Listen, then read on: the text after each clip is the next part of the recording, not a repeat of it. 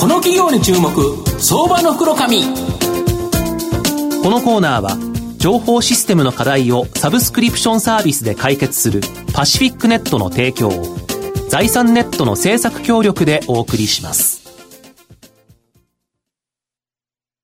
ここからは相場の福の神、財産ネット企業調査部長、藤本信之さんと一緒にお送りしてまいります。藤本さん、こんにちは。毎度、相場の福の神こと藤本でございます。あの、僕取材に行った時ですね、はい、その企業の最初のですね、創業、このきっかけっていうのを聞くと、非常に面白いことをですね、お話したケースあるんですけど、はい、今回の企業はですね、なんとあるおばあさんが握ったおにぎり、これがヒントとなってですね、会社が急成長していったというですね、企業、ちょっとご紹介したいなというふうに思います。で、ね、今日ご紹介するのが、証券コード7561、東証一部上場、ハークスレイ代表取締役会長の青木達也さんにお越しいただいてます。青木会長、よろしくお願いします。こんにちは。よろしくお願いします。よろしくお願いいたします。ハークスレイは東証一部に上場してまして、えー、現在株価1300円、1単位13万円で買えるという形になります。大阪市北の区鶴野町にですね、本社がある持ち帰り弁当店、ほっかほか亭、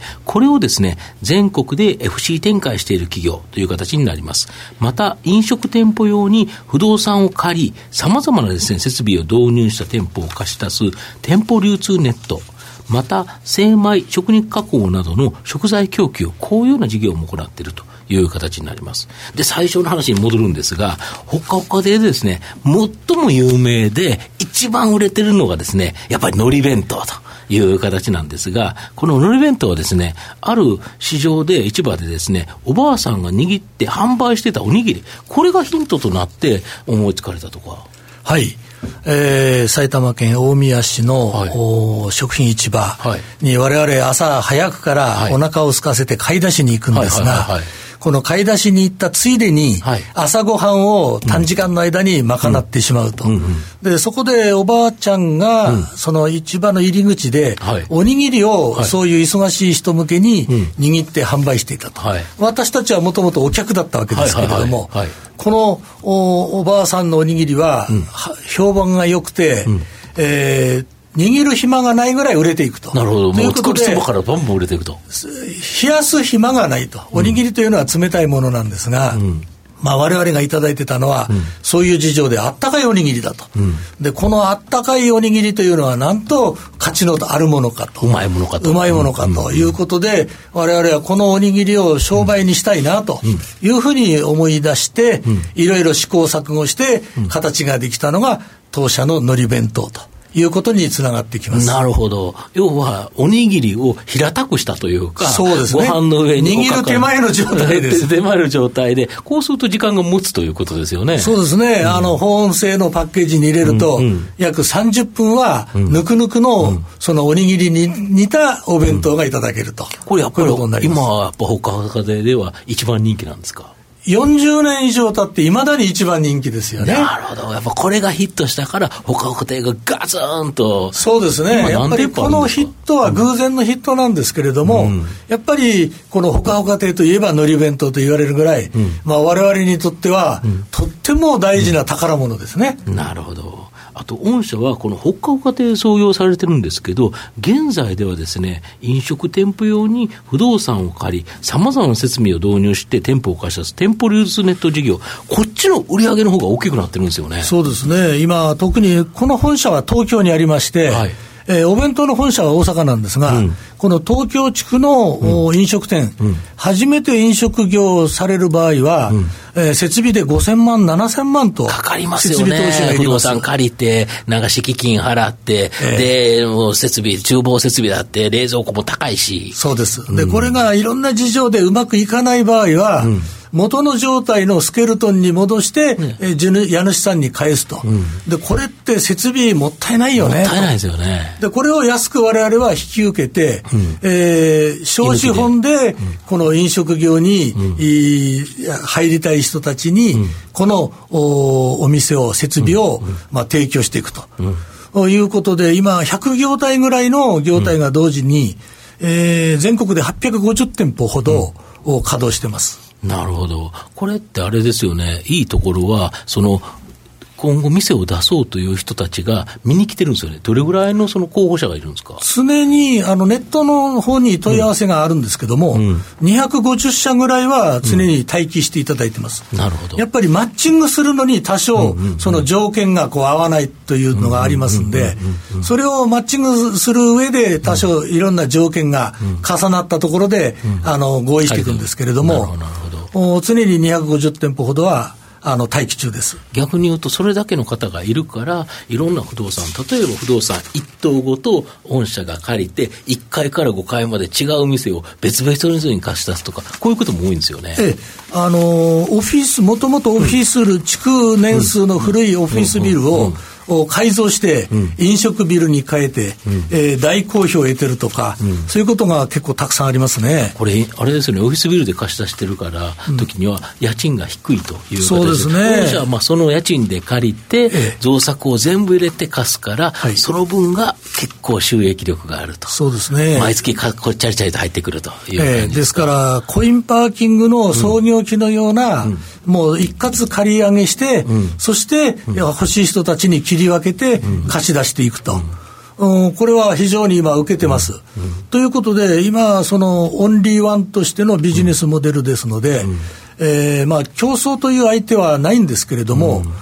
まだまだあの供給すべき店舗が足りなくて困ってると。なるほど。あと、こういう店舗のところって、まあ、人材不足、すごくですね、まあ、もうどの業種もそうなんですけど、特にやっぱり飲食ってきついんで、でね、なかなか若いやつが働かないという形なんですけど、うん、まあ、これを解決するために、人材使用支援、採用支援事業、これを始められてるとか。ええ。あのベトナム政府の方と、うんうん、共同で、うん、えー技能実習生の、うん、ベトナムから日本に来る前前段階で、はい、日本の習慣とか、はい、あ基礎的なサービス業の、うん、お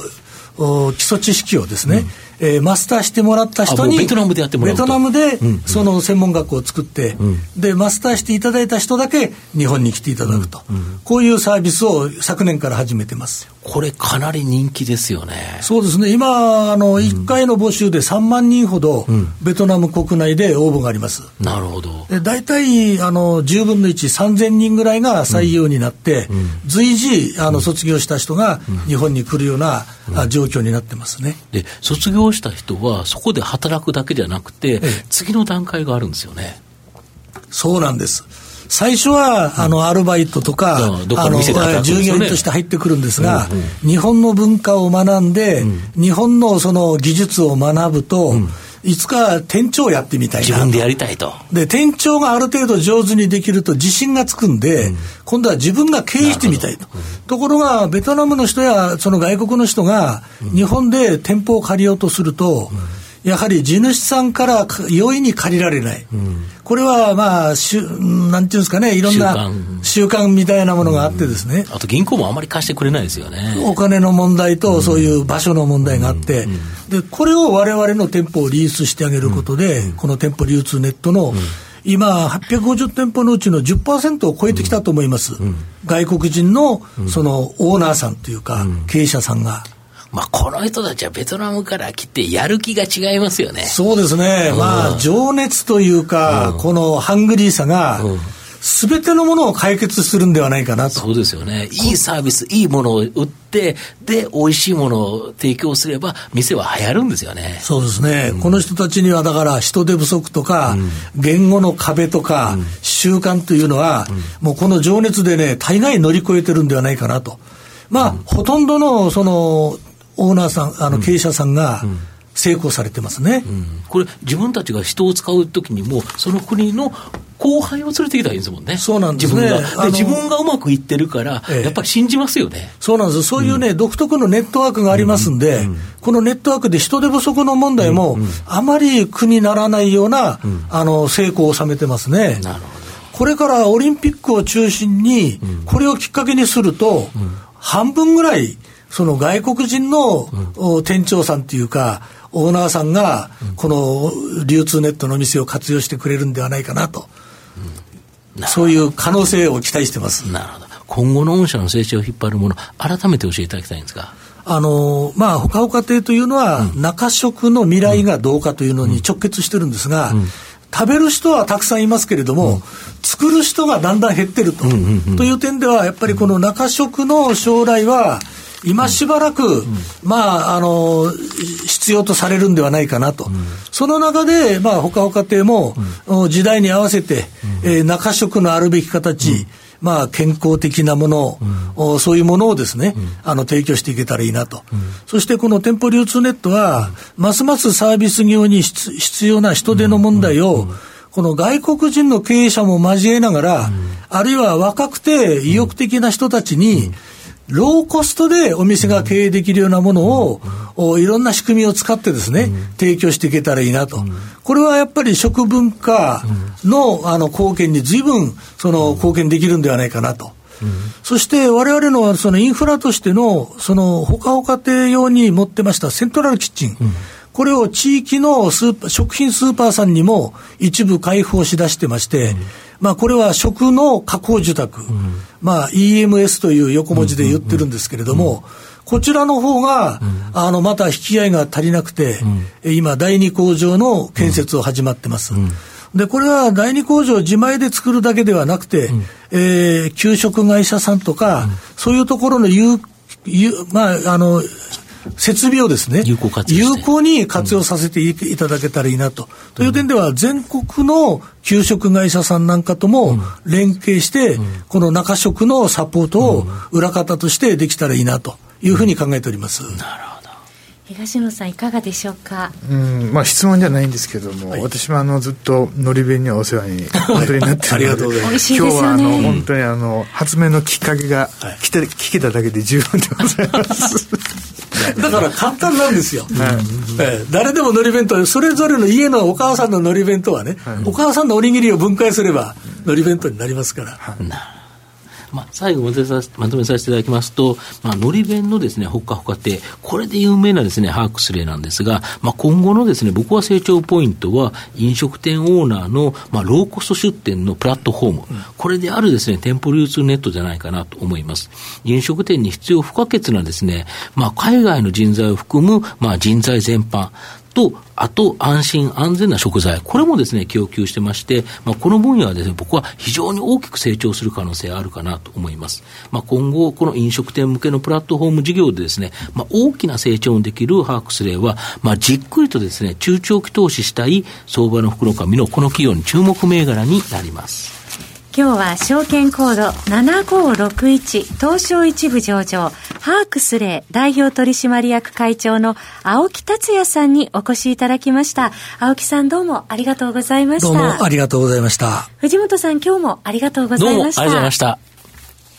IT の活用と働き方改革導入は企業の生命線。東証2部証券コード3021パシフィックネットは IT 機器の調達、運用保守、クラウド活用まで情報システム部門をサブスクリプション型サービスでサポートし企業の IT 戦略を応援する信頼のパートナーです。